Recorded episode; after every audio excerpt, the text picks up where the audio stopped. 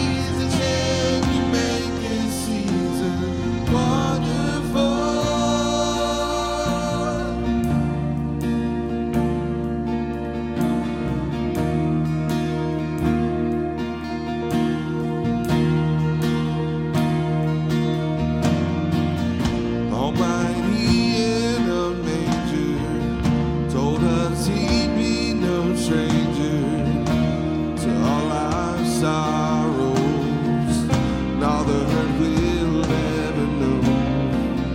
So let these gifts remind us how love came down to find us. Wonder of the ages, the light, the truth, the way. He is our wonderful.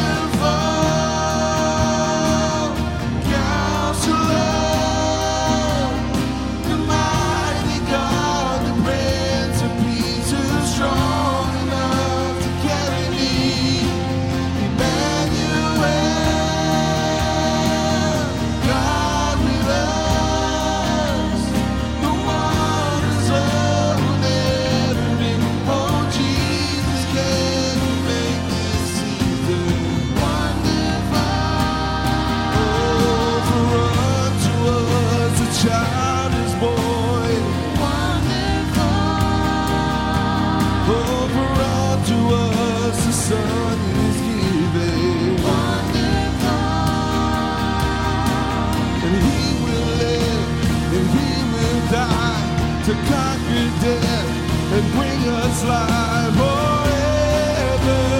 He will be our wonderful Counselor, the mighty God, the Prince of Peace, who's strong enough to carry me. Emmanuel,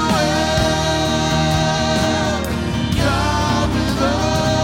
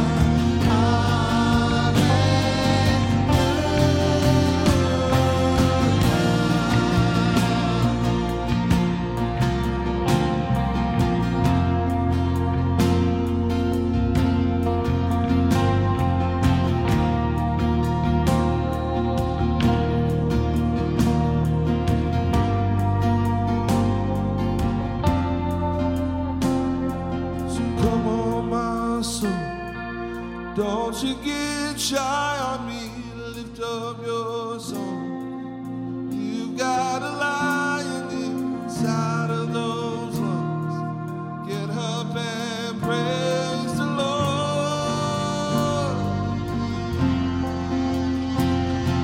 So come on, my soul, don't you get shy on me, lift up your song.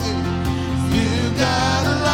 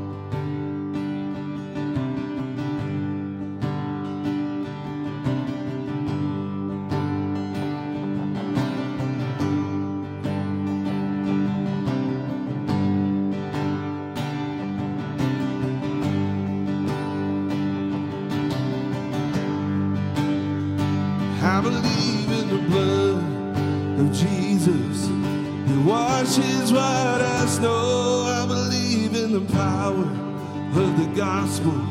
still makes the broken whole.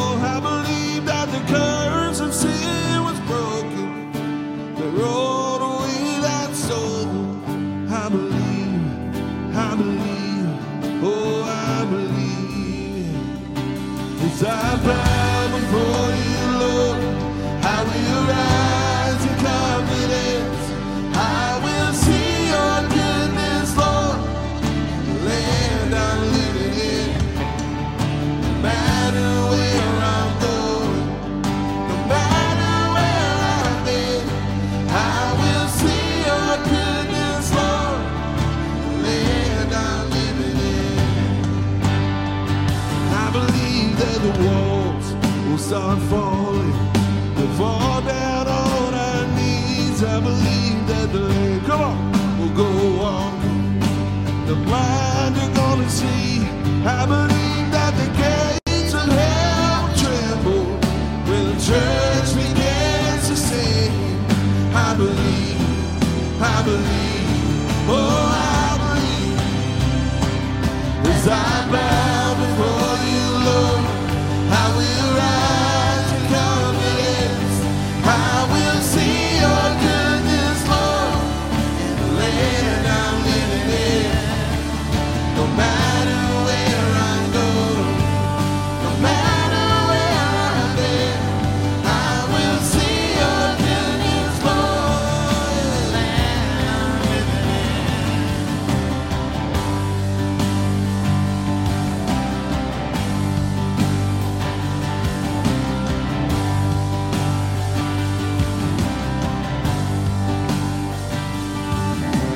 Sing it to the daughters, sing it to the sons, every generation. Won't you look at what the Lord has done? Sing it to the darkness, that the light has come. Sing it to the nations, won't you look at what the Lord has done? Sing it to the daughters, come on. Sing it to the sun, to every generation. Won't you look at what the Lord has done? Sing it to the darkness, and the light has come. Sing it to the nations. Won't you look at what the Lord has done? Won't you look at what the Lord has done? As I bow before you, Lord, I will rise in confidence. I will see your goodness, Lord, in the land I'm living in. No matter where I'm going, no matter where I've been, I will see your goodness, Lord, in the land I'm living in. As I bow before you, Lord,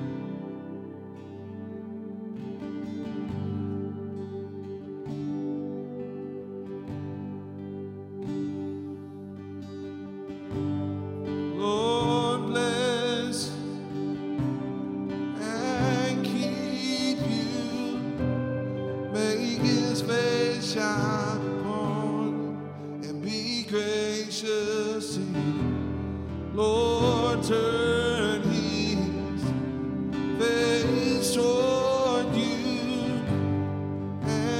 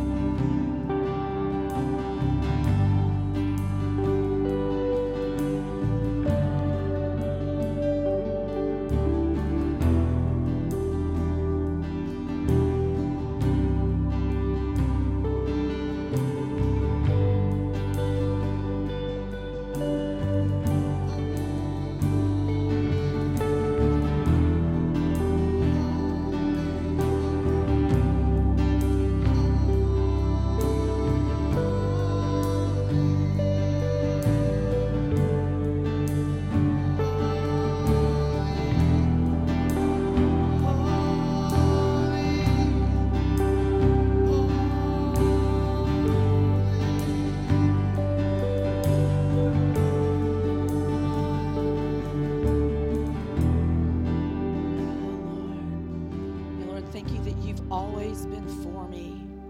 Lord, you have always been for us.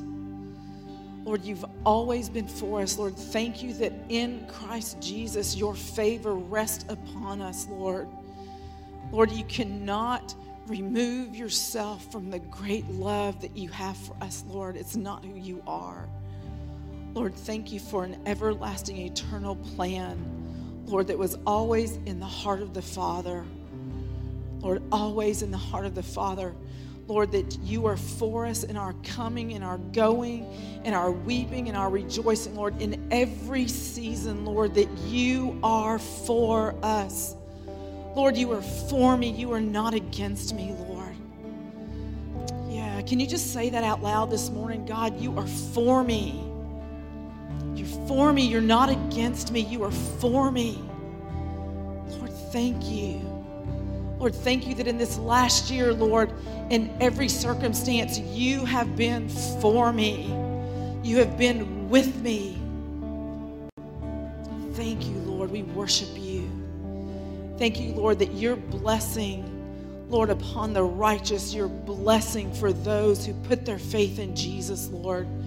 Lord, it is from generation to generation to a thousand generations, Lord.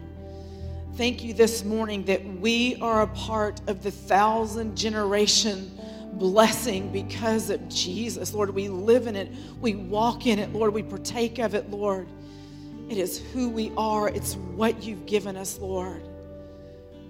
God, we bless you this morning, the everlasting Father, eternal light, Lord. Lord, an eternal light that cannot be extinguished, that cannot be put out, Lord. We worship you, Jesus. We worship you, Lord. Thank you for your great kindness and favor towards us in Jesus this morning. We worship you. Lord, we love you. Thank you for the greatest gift that was ever given, Lord. It was the greatest sacrifice, Jesus. We worship you and we love you this morning. Amen. Amen. And we want to welcome our new people. If you're a guest with us this morning, thanks so much for being with us. You can go to dothan c f dot com, and if you're watching online, we'd love to know how we can connect with you and connect with the story and our future together and what the Lord has for us. And um, coming up in January is going to be our grace teams.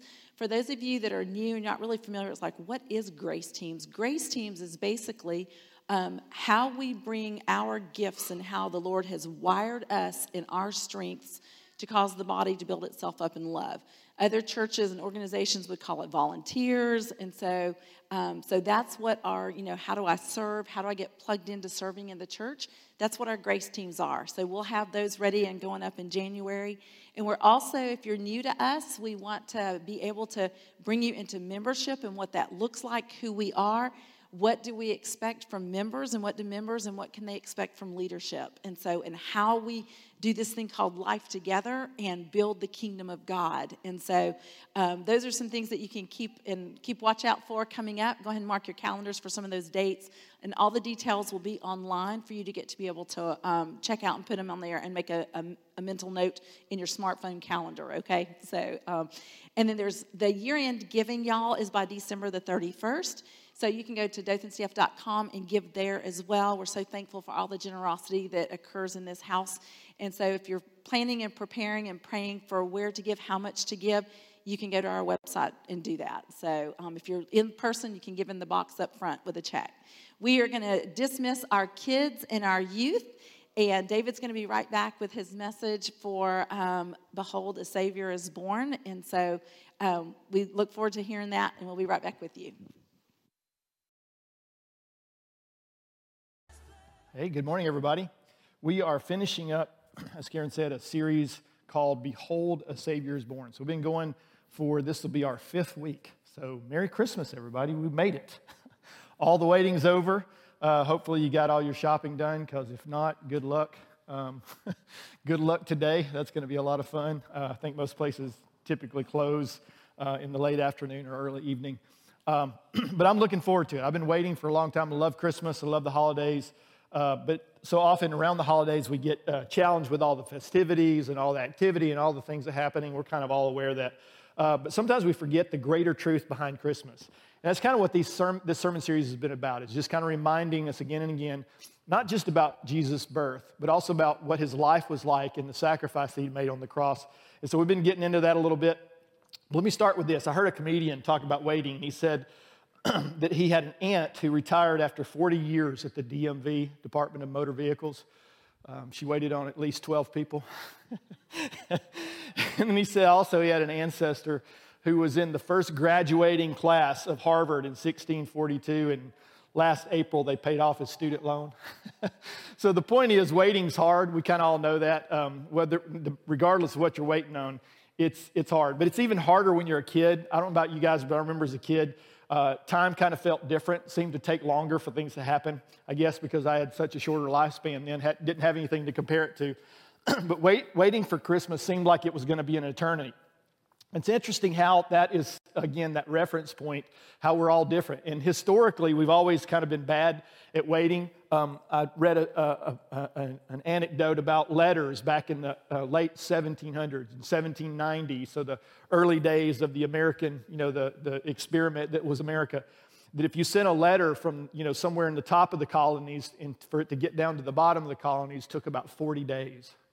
So think about think about that now. Like like we get mad if a if a ten minute oil change takes longer than five minutes, and so they had to wait forty days for a letter to get to somebody. And it's like, you know, I can just see Clarence is like, you know, after forty days, um, he's fine. That's the expectation. But forty-five days, he's like he's like, come on, Annabelle, you're ghosting me. Like, write me back, right? Like, at what point do you just get frustrated after forty-five days or fifty? I'm not real sure.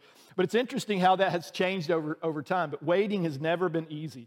And I can't imagine, like, um, God's people as they're waiting for this Messiah. You know, we talked about in the early parts of the series about the prophecies and the promises that a Messiah was coming.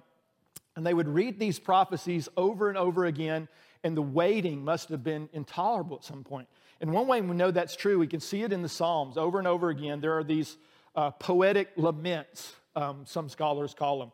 And it's just about how long the people of God had waited Um, for God to come through and rescue them. You know, at the time of, of Jesus showing up, four hundred years, the Bible says there's been four hundred years without a prophet. So so they were used to prophets speaking and promising. And even then, you know, there would time to time a new prophet would arise in the nation of Israel. And then four hundred years of silence before John the Baptist shows up. And he becomes, as it were, even though he's in the New Testament, he becomes the last of the Old Testament prophets, prophesying about Jesus. He was Jesus' cousin, six months older or thereabouts in, than Jesus himself, and prophesying um, these that, that God's that the waiting was about to be over, that he's coming. Jesus said, I mean, John the Baptist said, he's coming. He's coming soon. And he's baptizing in the River Jordan. And I can't imagine that moment when you're standing around, and some of the disciples that Jesus had were disciples of John, and were probably there at some point in this moment when Jesus was baptized by John, right? And so so now there's, the Bible says that from heaven comes, you know, this voice, and then the Holy Spirit, you know, comes and, and, and sits on him like a dove and stays there, which was unusual. The Holy Spirit was known for coming upon men and then departing, you know, before the new covenant, before people's hearts and minds were changed, um, their natures were changed. But as we read through the Old Testament scriptures, what we see is over and over again, They, the Israel had, forget, had felt like that God had forgotten about them. Have you ever been there? Like where you feel like, Lord, there's been these promises that you've made, this sense of what good you're going to bring to me, and somehow you've forgotten about them. But we know, as we read the Old Testament, we, we know that in the process of the waiting, God wasn't just working in Israel, but he was working through them in the waiting. So it's interesting, you see this. You see them learning how to rely on God in the wilderness time. You see, he was forming them into a faithful people in the temple, in the time of the temple. And he was building them into a great nation because he had designed this nation to represent God to the whole earth. He, he had picked out a nation, not because this nation was better than others, but because he had just chosen this nation. He said, from this nation, I'm going to talk about and I'm going to represent the Messiah to the whole world. I'm going to show the world what it looks like when God dwells among them. So it's a beautiful story. So God's always up to something. This is something we know. He doesn't do anything without purpose. He's always um, doing something on purpose. And so you see this long-awaited incarnation at Christmas where um, Mary gives birth to Jesus in a stable in Bethlehem. She wraps him, the Bible says, in cloth, lays him in a manger just as the prophets had foretold. So you see all this happening. And then you see Jesus grow into a man his faithfulness to the law. He never broke the law one single time and taught into all of his, all the way through his years of ministry. And then the Bible says he was obedient all the way up to death. He was obedient to die on the cross. That, remember in, in the garden, he says, Father, if this can pass, if this, this could pass from me, this cup, this bitterness that I have to drink, if this could pass from me, boy, I'd really like that. But he said, nevertheless, your will be done, not mine. And what he was saying was, there's an obedience. God was asking him to go to the cross, and he said yes. So he was obedient even to his death. And then after his death, the Bible said they laid him in a tomb, and for three days the world held its breath. And we know, because we celebrated at Easter, that then Jesus arose from the dead, and nothing was ever the same again. He appeared to his disciples. We read this story. And then he was taken up into heaven to be with the Father. But he promises the disciples, when it, this happens, that he would one day return. He says, I'm coming back. And this is a, you see this in Acts chapter one. And it's really interesting. It says, after saying, this is Acts chapter one, verse nine. It says, after saying this, talking about Jesus, he was taken up into a cloud while they were watching. If you go read different versions of that, it's interesting. It said a cloud hid him. He was taken into the cloud. He was, you know, he got lost. I mean, there's a bunch of different versions, but basically it all has something to do with the cloud. Something about the cloud. Jesus went into the clouds. And I, and I find that interesting. I mean, it's a, it's a, you know, when the Bible does something like that, and it makes a point about something that seems arbitrary, like I said, God is never arbitrary. He's always doing something on purpose. Verse ten says, as they strained to see him rising into heaven. This is the New Living Translation, so it's a paraphrase. It says, as they strained to see him rising into heaven, two white-robed men suddenly stood among them. So here's uh, the story is there's eleven men, because remember Judas did what Judas did, and they are yet to replace him. So he's standing there, and he's looking up into heaven. Uh, these eleven men are looking up into heaven, and they're straining. They're like, he goes up into the clouds, and they're like waiting and waiting and waiting. And at some point, they're like, he said he was coming back again. Like, it's been five minutes, right? And they're waiting so much so, this cracks me up. The, the Bible says that God sent two angels. That's these two white-robed men who stood among them. Like, literally, they're staring up in the sky, and these guys start talking, and can you imagine the surprise? When they look around, they're like, well, you know, there was just eleven of us before, and now there's more, right? And this is what it says. They suddenly stood among them, and they said, men of Galilee, why are you standing here staring into heaven? That's a good question, isn't it? Why are you waiting? Why, what are you waiting for right now? He says, why are you staring into heaven? Jesus has been taken from you into heaven. And listen to this part. But someday, it's an interesting word, someday, right? Heard that from the Lord a lot. Someday, um, he will return from heaven in the same way you saw him go. Isn't that interesting? Like, he's like, so it's not just that someday he's going to come back and who knows what that's going to look like. The Bible goes to tremendous extremes to explain exactly what that's going to look like, right? In his second coming. We call this season the Advent season, the arrival of Jesus, the arrival of, you know, the incarnation, Emmanuel, God with us, the arrival. And there's a second Advent. The second Advent is the second arrival, the second coming of Christ. And we hear about that sometime in church world. But just like that, Jesus was gone. And the Bible says he's going to return just as he left. So now there's a new season of waiting that occurred. So there was a waiting for the Messiah.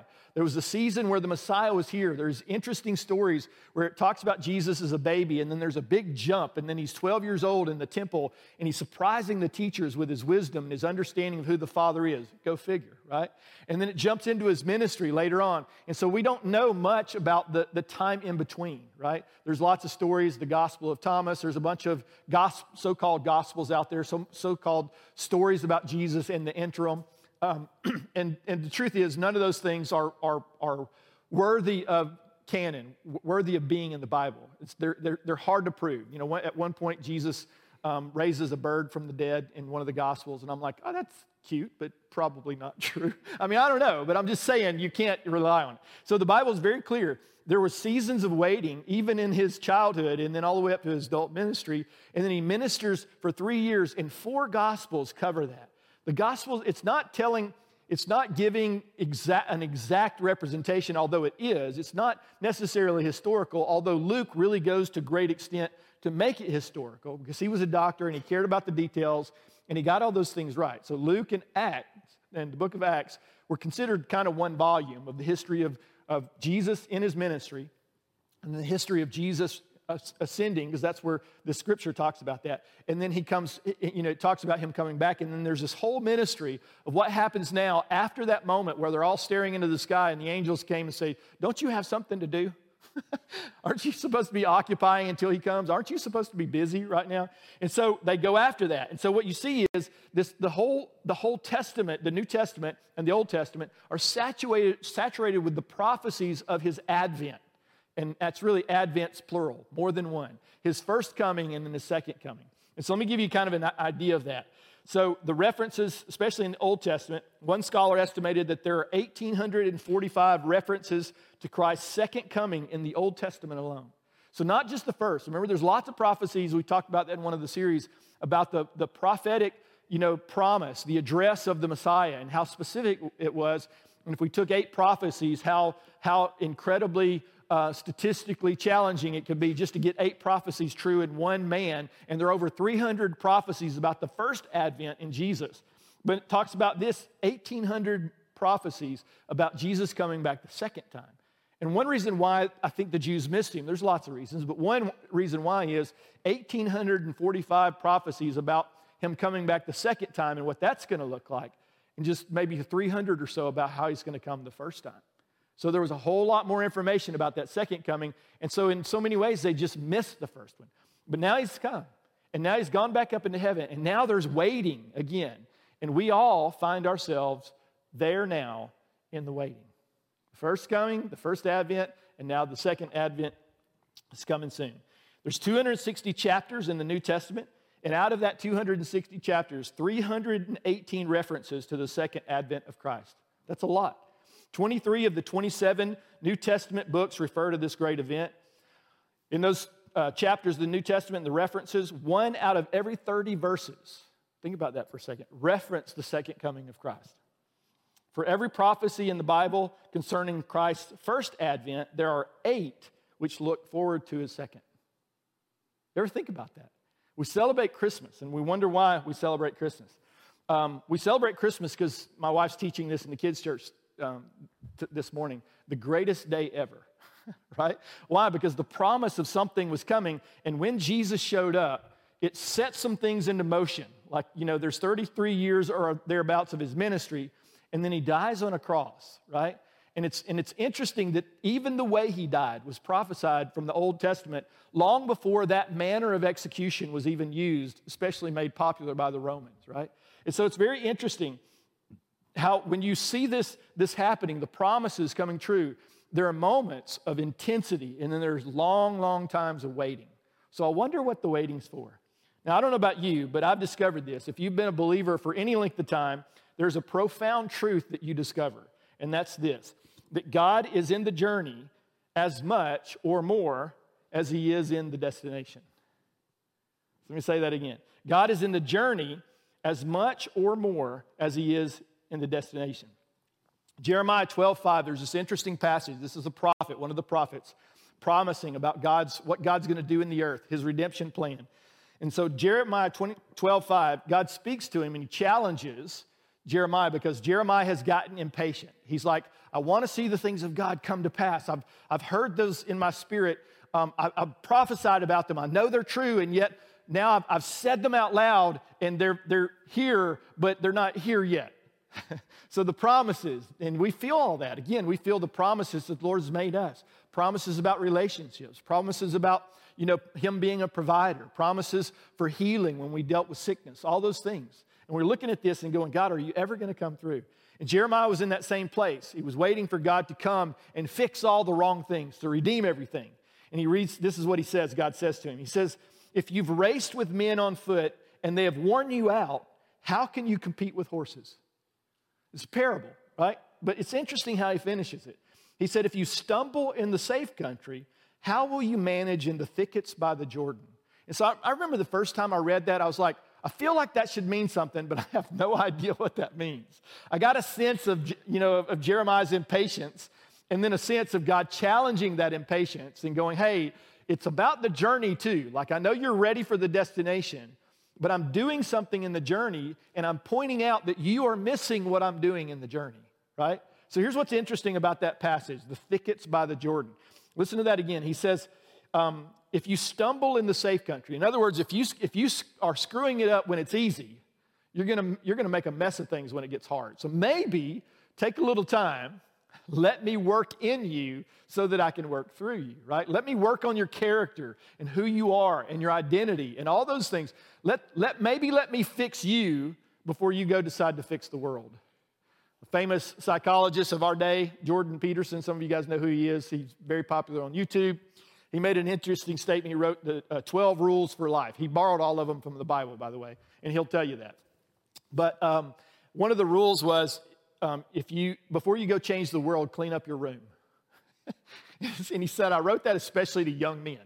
Why is it why is it young men don't like cleaning up their room, right?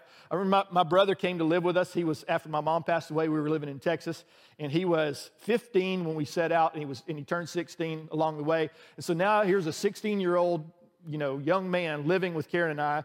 I'm twenty-seven, I think, so, so I'm eleven years older than him, so I, I'm doing the math on the fly. So anyway, he had his own room, and uh, and because he had gone through such a traumatic, you know, childhood, um, Karen and I were careful not to give him too much in responsibility.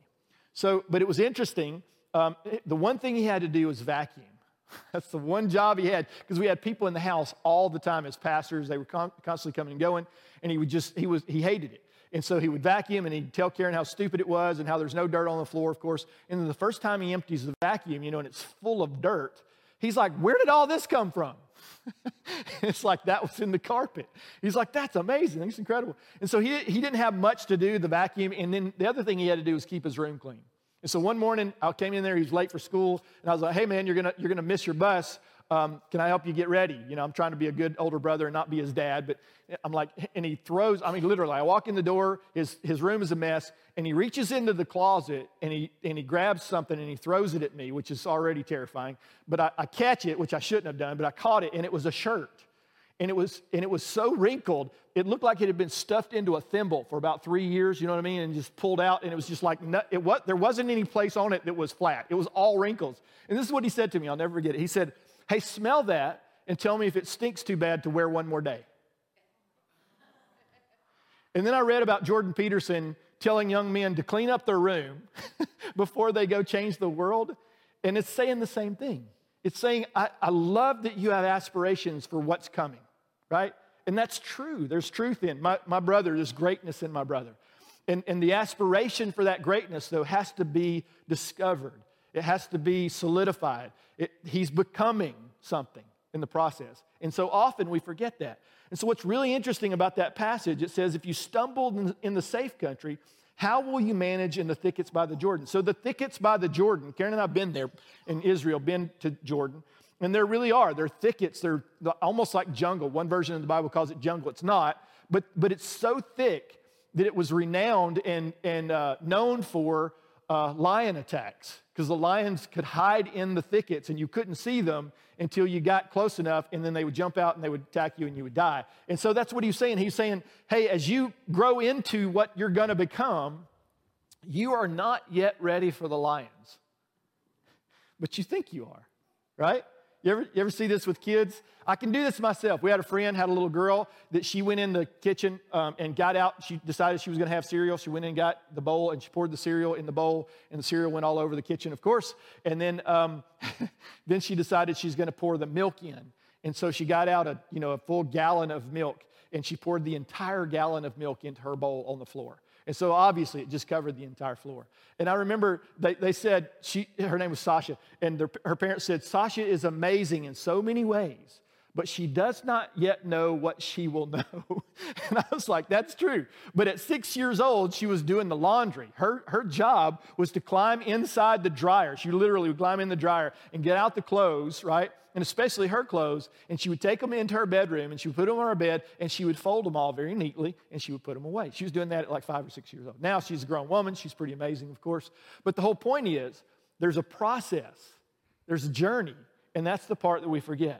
And so God was challenging this prophet's impatience. He's saying, I've shown you some things, and those things are true, but the not yet part is almost as important, if not as important, as what's about to happen. Because something happens in the journey.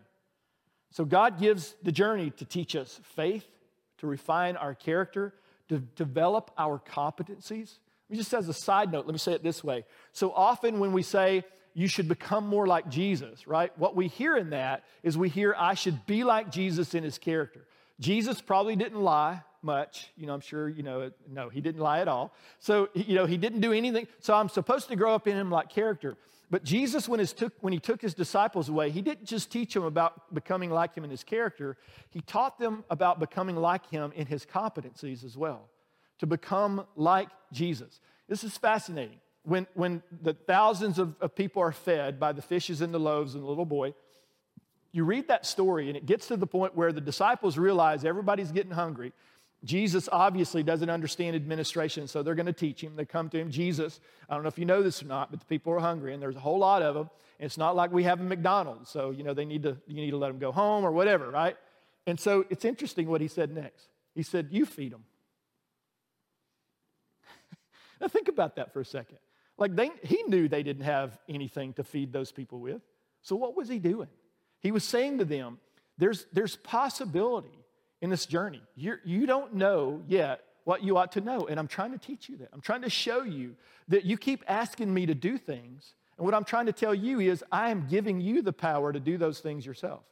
Now, sometimes we turn that into the American motto of pulling myself up by my bootstraps, and if we're not careful, we get caught up in the law by doing that. We're going to do hard. We're going to strive. We're going to do harder. We're going to work harder. We're going to do better, right? We're going to turn over a new leaf, and all we prove is that we don't have the ability to do that. So there's a difference between trying to save ourselves and taking what God is trying to do inside of us and realizing the truth of that and letting it become who we are. So it's interesting, but he calls us to refine our character, but also our competencies. And he is equipping us for the greater challenges that lie ahead. He's saying if you, if you stumble in the safe country, what's going to happen when you get into the country where the lions will attack you? Right? I feel like that's what God is doing with us today. Like we've had a season as Americans where for the most part we were a Christian nation. I don't know if you know this or not, but we are no longer a Christian nation. We haven't been for a long time. So now we're like Babylon in many ways and growing more like that every day, which is always crazy when I have conversations with Christians and they're like, did you see what happened in the news? I did. My question to you is, why are you surprised that worldly people are acting worldly? Right? Why are you surprised at that? So then, you know, you can be all surprised in that. And then, and here's the danger of it. We see that we're better than them because Jesus has done some work in us, right? And so then we look down our noses and we condemn them for, for doing what we used to do ourselves, right? In the, the way Jesus kind of goes after it in the, in the, in the, uh, in, in his gospels. So the whole challenge then is, hey, God's trying to do something. He's trying to work something in you. Why? He has a plan. There's something he's doing inside of you that, that is supposed to make a difference to the world around you.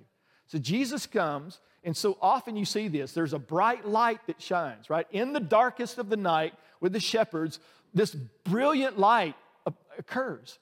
John talks about it, you know, about Jesus, in, that he came into the darkness. It was dark. It was, you know, Genesis. It was dark. It was void of light. And then a great light came, you know, and God's light. And everything is about God showing up into the darkness and displacing the darkness. Well, what is it that we think that you and I, are, as Christians, are supposed to do? Are we supposed to be, you know, we we sit in our monastery and we um and meditate on the goodness of God and how amazing he is to us, while all those heathen people go to hell because, you know, they're evil and they're bad, right? And if we're not careful, we buy into that lie, and then what we become as a church is we become a subculture. We become a culture that has no bearing, has no reason to exist in the culture that we have, and then we be, begin to be mocked. And don't get me wrong, even if we do it right, we're going to get mocked. We're going to get challenged. But isn't it interesting that Christians loved to hang out with Jesus, but they really didn't like the Pharisees? So what was the difference? Jesus was holy. He was the real deal. He had never done anything wrong. So why is it that they loved him? Because he challenged them in their sin. If you go read his stories, he never didn't say what needed to be said, right? But he said it differently because he said it with a heart of love, because the whole reason he existed was to come and pay for the sin that was keeping them disconnected from him. So he saw their redemption as something he came to pay for. He was the light to shine in their darkness. So it's not like he didn't acknowledge the darkness, but he just became the light. And I think that's a lesson that we all could go after. This is First John three two in the New Living Translation. Again, not it's not a translation, even though it says New Living Translation. It's a paraphrase, and that's helpful when you're studying the Bible because sometimes it gets it wrong. But what it does is it tries to open up and, and create a better picture culturally of what, how our language works today. And this is what it says. It says, dear friends, this is John, one of the disciples. Dear friends, we are already God's children. So he, in their claim to Jesus and trusting in him for what he did on the cross, he said, because of those things, we are God's children. But he has not yet shown us what we will be like when Christ appears. So remember, Christ has already appeared. Messiah has already come in the first advent. So now John is talking about something that's going to happen in the second advent. Then when he appears, it says, we don't yet know. We are still on the journey of what we're going to become, what it's going to look like. We have some inkling of it. And we long for that, and the truth is we can have that here and now, and Jesus can work inside of us, and we can live holy, the Bible says in Peter, in this present dark world, right? So it goes on, it says, he has not yet shown us what we will be like when Christ appears, but we do know that we will be like him, for we will see him as he really is. So Jesus is going to return. And this is a fascinating, again, it's a fascinating scripture. You see it kind of pointed out in Revelation, the last book of the Bible. This is Revelation one seven. And, and, and again, pay attention to this. It's very interesting. He says, look, he is coming with the clouds. Remember when he went up and they're staring at the clouds and they're like, wow, he's gone away and it's been five minutes. When is he coming back? And so now John is an old man on the Isle of Patmos writing this. You know, he was probably in his, in his early teens or mid-teens when he was the disciple that Jesus loved, which I love John saying that. But he said he remembers this. He was there. He watched Jesus go up in the sky as a teenager, and then he's waiting and waiting and waiting. And John saw all kinds of crazy stuff happen. He's gone all over the known world. He's preached the gospel. He's seen signs and wonders and miracles. He's seen the advent of Jesus living inside of him come to the world around him. He's been the light to the Gentiles because Jesus is the light inside of him. And he says, look, the second coming, he's coming in the clouds. In the same way, remember the angel? In the same way he left, he's coming again. It says this, and every eye will see him, even those who pierced him. That's interesting. And all peoples on earth will mourn because of him. That's an interesting thing because remember on the, on the day he shows up, the Bible says in the first advent, it says joy. All kinds of joy is happening. Why? Because Jesus is goodwill towards all men. He, he, my wife says it this way, all men have been reconciled. In other words, the re- work of reconciliation has been done by Jesus. All men have been reconciled, but not all men have been redeemed. Why? Because there's the part that we play, and we're going to get to that in just a second. But this scripture is really interesting. Every eye will see him. In, in, in the original language, the, that word is really interesting. It, it goes after, it, it basically says every eye and every person on the entire planet is going to see Jesus returning in the clouds. He's going to come riding on a white horse in the clouds. And everybody's going to see it. And so I asked that question, how is everybody going to see it? Now here's what's interesting. For thousands of years, this scripture was used to mock and disprove the Bible. Because after all, how in the world is everybody going to see Jesus show up in the clouds? I mean, what happens if you're on the other side of the planet? I mean, how are you going to see him if he shows up in the clouds? And then I pull out this thing, which is basically a television in my pocket. Remember when your remember when your uh, math teacher said, it's not like you're going to have a calculator with you everywhere you go. Remember that? Remember those days? All of us vintage people, right? Remember that? and, I, and I'm like, not only do we have a calculator, so take that, Miz Velsky, but not only do we have a calculator, right? but we've got a, we've got a T V that's connected to the entire world, the internet, which has only been possible recently. I mean, television only came out, the ability for T V only came out in the mid-twenties. First, wide, the wide, widest level of television broadcast occurred in nineteen thirty-seven when King George the Sixth, this was this is the recent queen who passed away, you know, um, Queen Elizabeth. This was her father. And his coronation in nineteen thirty-seven was the first time that T V was used. It was the first time that T V was actually something that was recorded outside because they couldn't control the light enough before.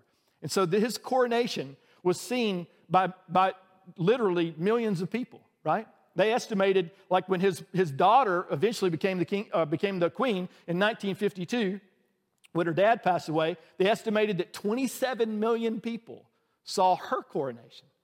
So in his day, um, again, very few people saw it because it wasn't very, you know, widely used. And then Queen Elizabeth's funeral in September of twenty twenty-two, just recently, they estimated that over four billion people saw that funeral at the same time. See, that's, you know, four to five billion was the estimate. That's the half, at least, of the entire population of the world saw something at the same time. So how's it going to happen? I don't know for sure, but I would imagine there's going to be an alert. Like we get those that's trying to tell us that, you know, a kid's been abducted, which we're thankful for. It's the reason why it's there. Something important. And here's the thing. When he comes back, he won't come back as a baby. Because when we see him, when every eye sees him, now every eye is going to see him accurately. Whatever they thought about Jesus, you know, I use the joke all the time about the six-pound, eight-ounce baby Jesus. You know, he's my favorite. Baby. He's my favorite Jesus. We all have a favorite Jesus. Some people have a Jesus that will never send anybody to hell. You know, he's not. He's not going to judge anybody because he's Jesus. So we just create a Jesus. We create a God in our own mind. And so when Jesus comes back, the Bible says when he comes again the second time, every eye will see him, and every eye will see him accurately. He's no longer going to be a helpless baby in a manger, but a conquering king. He's coming back as the Messiah the Jews first imagined, this conquering warrior king who comes back to put at rest every evil and every darkness. The Messiah the first Jews imagined is going to come on a white horse. He's going to be all-powerful. He's going to be mighty in battle. He's going to be the king of all kings. And the Bible says every knee will bow and every tongue will confess that he is this Lord that the Jews and the prophets of old have prophesied and promised us for years and years and years. And all of a sudden, all of this is going to come in a culmination. And there's going to be no longer any tears. There's going to be no longer any sorrow. There's going to be no longer any pain. All the tears the Bible say, it says is going to get wiped away. We preach this at funerals, but we really need to preach it at Christmas. So here's the thing. If that's true, and we know that it is, and prophecy goes to great extremes to tell us that, what would it look like to live each day as if he could come back today? We wouldn't mourn because, again, when he came, this is what happens. We won't mourn as believers because when he came the first time, he came as a Savior, and we trusted him as such. But the second time he comes, he's not coming as a Savior. All that work has been done. The cross, all that's been done. Now he's coming as a judge. And so it's interesting because Scripture goes to great extent, the Bible goes to great extent to prophesy of his first coming. Why?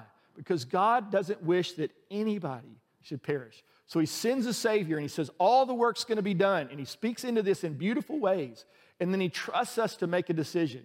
And everybody gets to make that decision.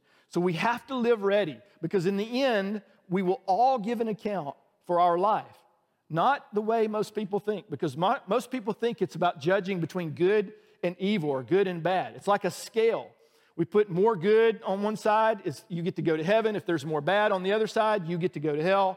But that is not at all what Scripture teaches. We will be judged on what we have done with the truth of Jesus. What he did on the cross, his grace and mercy poured out on our behalf. That's what he's going to judge us on. And all of Scripture teaches us this truth. It's why God made such a big deal about his first advent, because in the second advent, he's coming as, as a judge. In the first, he comes as a Savior. So then the law, what's the law got to do with it? Because the law teaches this principle too.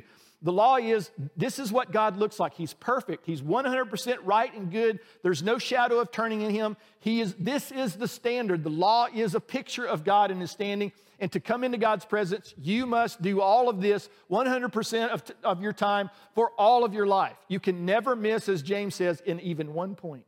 And so the law was, was given to do a certain thing, but it wasn't designed to save us. That's what the Savior came to do.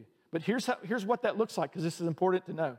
Galatians two sixteen says, know that a man is not justified by observing the law. In other words, doing the right things doesn't make you right with God, but by faith in Jesus Christ. So we too have put our faith in Christ Jesus that we may be justified by faith in Christ and not by observing the law, because by observing the law, no one will be justified.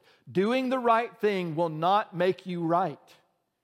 all of the religions in the world except Christianity have a way for you to work out your own salvation. And Christianity's different. It's the one religion with a Savior. It's the one religion that says you cannot save yourself. You must trust in someone else. Again, the law represents God's standards. This is James. For whoever keeps the whole law and yet stumbles at just one point is guilty of breaking it all. See how that works? You can't just do most of it, which is what most of us think. The law was a tutor. This is what it was designed to do. It says the law was put in charge to lead us to Christ. Why? So that we might be justified by faith. It was showing us something. Now that faith has come, we're no longer under the supervision of the tutor. The law was trying to teach us something. It was teaching us we cannot do it in our own strength. And in John three seventeen, this is kind of wraps it up. For God did not send his son into the world to judge the world. Because we all know John three sixteen, but not many of us know this passage that comes right after it. God didn't send his son into the world to judge the world. Now we think he did. Isn't that what I've been saying? That God is judging the world. But the truth is, in the scripture, all he's doing is acknowledge what is already true. So listen to it. For God didn't send his son into the world to judge the world, but to save the world through him. Whoever believes in him isn't judged. Whoever believes in what Jesus did. When people say, um, what does it mean to be a Christian? This is what it means to be a Christian. It's not about, we've made it about good and bad, and God's always made it about dead and alive. And this is how you come back to life. He says, whoever believes in him is not judged, but whoever doesn't believe stands judged already. Why? Because he has not believed in the name of God's one and only Son. Second Corinthians five says it this way. He made him who knew no sin to be sin on our behalf so that we might become the righteousness of God in him. So here's one of the biggest challenges about preaching in the South. We preach to people who are under the law and think they're saved because they've been taught most of their life to do the right thing. Now, here's the, here's the beauty about that. That's actually helpful if we make use of it. When we say, how are you doing with the right thing? Most people say, you know, if I'm honest, not so well. So my next question is, what does that tell you about you? It tells you that you can't. Aren't you glad there's a Savior who did it for you on your behalf? So then what's your job? Not to try to do the right thing. You've shown you can't do that. It's to trust in the one who did the right thing on your behalf and then gives you his righteousness, his right standing with the Father. He gives you as a gift. That's what a Savior does. He saves us from our sin, our brokenness, our lostness, our condemnation. The wrath of God abides upon us. It's settled on us. Why? Because I haven't believed in the one who could come and take away all my sin because he lived perfectly and then he died my death on the cross. And then when he came alive again, he proved that it was finished, it was complete, and now all of his righteousness is given to me as a gift. So we're going to talk about this a little bit next week. How would you live if you believed that completely? When the enemy came and said, you know what, you're just not living up to, to the standard. You can look him right in the eye and go, well, thank God somebody did for me. Or you can go, you're right, woe is me. I'm never going to live up to, I'm never going to amount to anything. Just like my dad said, you're never going to amount to anything. I believe the lie. Why? Because I don't believe in what Jesus has done for me. So here's what Scripture says. Don't grow weary in the waiting. Why? Because in this process of grace, this process of Jesus comes to save me and rescue me, the law begins to teach me that I can't save myself. And then when I trust in Jesus, what begins to happen is I realize that it was never about wrong and right. I'm going to get in so much trouble if you put that on Twitter. It was always about the fact that I could not live up to the standard. And then the next thing is the beauty of the gospel is even though I didn't and couldn't live up to the standard, God loved me so much and wanted to be with me so much that he paid that price himself so that I could be with him. How do you not glorify and worship and honor and love a Savior like that? The answer is when you understand it, you, you live differently. You begin to live in, and before you know it, you're fulfilling the law without trying. Why? Because you're living a relationship with Jesus. You're hearing him and his voice to you, which is what he's always intended to do, which is when he became God incarnate and he came and he lived among us. Well, the whole idea behind that was to be God with us. That was the whole point of him being here, is to be in relationship. But let me ask you this. How many of you guys, on a regular basis, just have a conversation with God? Or do you feel like, you know, I've not done well, so it's unfair, it's not right for me to have a conversation? Next week, we're going to talk a little bit about what would you live like if grace were really true. Here's a big one we're going to talk about next, next week. How would you pray if your prayers being answered weren't dependent on how well you've done? That's worth thinking about, right? So we can't grow weary. Why? Because when we grow weary, we start thinking about the problems and the challenges and the waiting. What we want to do is we want to throw in the towel and we want to quit. And then we start praying, Jesus, come quickly. Lord, come quickly. Nothing wrong with that prayer at all unless it's a prayer of escape. Because the whole point wasn't so I could go be with Jesus one day. It was Jesus came and he is with me now. That's the whole point. I have him in me right now. And so that's the beautiful thing. The challenge is we're counting down. You know, if you stand in the line at the D M V, you know what that feels like to wait. When you're waiting for water to boil on the, on, on the stove, when you're waiting to open presents on Christmas, you're like, ah, it's taking forever.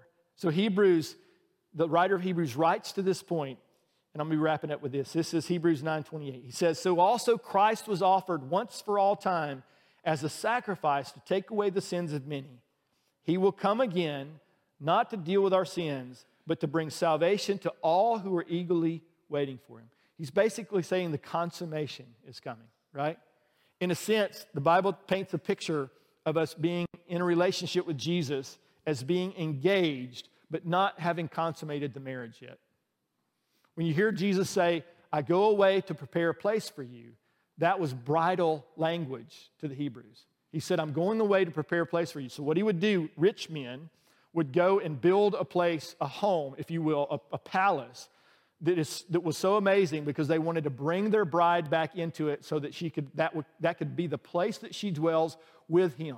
The environment, everything about it was to glorify and, and to, to magnify the relationship that that man had with this bride.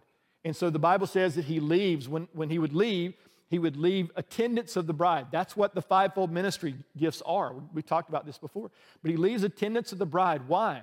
To help her become everything that she's supposed to be so that when she comes and, she, and she's with finally with the king, that she is radiant in her beauty, in white linen, white gowns. So he would teach her, uh, if he had a dressmaker, he would teach her not just to wear beautiful dresses, but how to make them perfectly for her for herself. If if he had a swordsman, he wouldn't just have that swordsman protect her. He would teach her how to use the sword, right? And, and they would come in and they would challenge the bride to step into all the fullness that she was because this is the one who's chosen her. It's a beautiful picture. So here's the question. In this process, are you eagerly awaiting Jesus to come again? Does it ever cross your mind? Do you live as if it's true and imminent? Or does this world hold such a fascination that you don't want to let it go? If there's something in this world that has your attention more than Jesus, you're missing something. Not because the things in this world aren't beautiful, and, and God made many of those things for us. When I see a sunrise, when I go into the mountains, when I'm standing looking at the ocean, I'm amazed and I'm, I'm, I'm, I'm blown away by the glory of God in his creation. So he designed us to love those things, but never to love the creation more than the Creator. So he's drawing us to himself. So as we celebrate the first Advent and await the second, let's remember that God is working in our waiting. Luke nineteen ten says he's inviting us into something. There's another reason for the waiting, not just to develop the character and, and who, who we've been made to be, but it says in Luke nineteen, the Son of Man came to seek and to save the lost. That's you and me, but it's not just you and me. Because Second Corinthians five seventeen says it this way, same thing coming after us. He says, this means that anyone who belongs to Christ has become a new person. This is seeking and, and saving the lost. The old life is gone. A new life has begun. The old life of selfishness and your own desires and what you want is gone, and now new desires have arisen inside of you. And it goes on, it says, and all of this is a gift from God who brought us back to himself through Christ. All of this, every good and perfect gift comes down from the Father of lights. He, he loves to gift you. He loves to bless you. He loves to pour his goodness into you. But you have to let go of what the world says that is and grab hold of what he says that is. And it's different. And so we can be made new, redeemed, because of what Jesus accomplished on the cross. We've been brought back from the slavery of sin and brokenness. The old has been made new. It's a gift. We can't earn it, and you have to receive it. Just because it's been given doesn't mean that you haven't received it. So here's the second part of that passage, Second Corinthians five eighteen. And God has given us this task of reconciling people to Him. For God was in Christ. So remember the first Advent. What did He come for? He was in Christ doing something, reconciling the world to Himself. Listen to this. No longer counting people's sins against them. What an incredible set of good news. He is no longer holding your sin against you. If that, if you could capture that thought alone, it would change the way you think about everything. It goes on, it says, and He gave this wonderful message of reconciliation to us. So we are Christ's ambassadors. God is making His appeal through us. We speak for Christ when we plead to people, come back to God. Behold, a Savior is born to redeem us, to reconcile us. Because of what He's done and our belief in Him, He no longer holds our sin against us. And we get the greatest joy of sharing that good news with the people around us. Think about this. I love doing this at the coffee house. Somebody says, hey, I have a question. And they know I'm a pastor, and they sit down and they ask the question. And every question they ask really comes down to, does God hold my sin against me? And I get all the time to share the good news and say, you know what's really interesting? Because of what Jesus did, He doesn't hold your sin against you anymore. Now, you can keep it. You can hold it against yourself. You can try to do the right thing. You can try to do better. You can try to live up to the standard. You're never going to do it. Or you can trust in the one who did it for you. It's a choice. What are you going to do with what Jesus did? Enjoy God so much on the journey that you long to take someone else with you. Amen? Would you stand with me? As we close out this series, my prayer is that we would see Him accurately. One day, the Bible says He's going to come on the clouds, and what's beautiful about that is we can see all the promises of the second Advent and what that means to us. No more sorrow, no more pain. But it also reminds us that in the waiting, there's a mission to be accomplished. There's something to be done. He's invited us to do the very thing He did, which is to seek and save the lost. And during Christmas, people get a taste of the first Advent, but they often never think about the second. They get a taste of the festivities, the joy. There's, there's a teaser, if you will. But in our lives and how we live the whole rest of the year is what is going to preach Jesus to people who don't know Jesus. One fellow said it this way, that you and I may be the only Bible that any other person will read. So what do they read when they read you? What I hope is that you reflect Him. You reflect His goodness, His joy, His kindness. Reflect the fact that no longer does God hold sin against you. That means you're His favorite. And He wants to pour out His goodness on you. Not because you've done well, not because you're always doing it right, but because He loves you and He wants to bless you. Would you receive that good gift from your Heavenly Father during this Christmas season? Let me pray for you. So, Jesus, we come and say thank you, Lord, as always, um, not just for that baby in a manger, although that's beautiful, Lord, and we love it, Lord, but for also what You did on the cross, Lord, the true testament of love, that no greater love has this, and a man would lay down his life for his friends. And, Jesus, that's what You do. You said, I no longer call you servants. I want to call you friends. Lord, could we understand that this morning? Could we allow You to be our friend? Could we get past the religiosity and the foolishness of tradition? Lord, and could we, could we just be in a real relationship with You where You can talk to us, You can dream in us, You can remind us of who we are and, Lord, who You are. And we can walk in the fullness of the mission You've given us to preach this great good news to people who are lost and dying and are without You. Lord, we long to see people come to know You. Lord, do that in this next year through us. In Jesus' name we pray. Amen. We've got some uh, some uh, words of knowledge up here. We do this often. Um, again, if you're new, it's maybe new to you. But what we do is we just put these up here, pray ahead of time, and say, Lord, is there something that You want to say to people who show up here today and also people who would watch this online and say, are these are these words resonating with you? If they are, God's trying to get your attention. We'd love to pray with you and pray into that word and maybe help explain a little bit about what those mean, uh, some of those things that God said. So if that's you and it resonates with you, would you come forward? We'll have our prayer ministry team go ahead and come up here now. But come on up and receive prayer about some of these things or something altogether different, whatever's in your heart. We'd love to pray with you and minister with you. Otherwise, have a wonderful week, wonderful Christmas holiday, and we'll see you next Sunday for New Year's.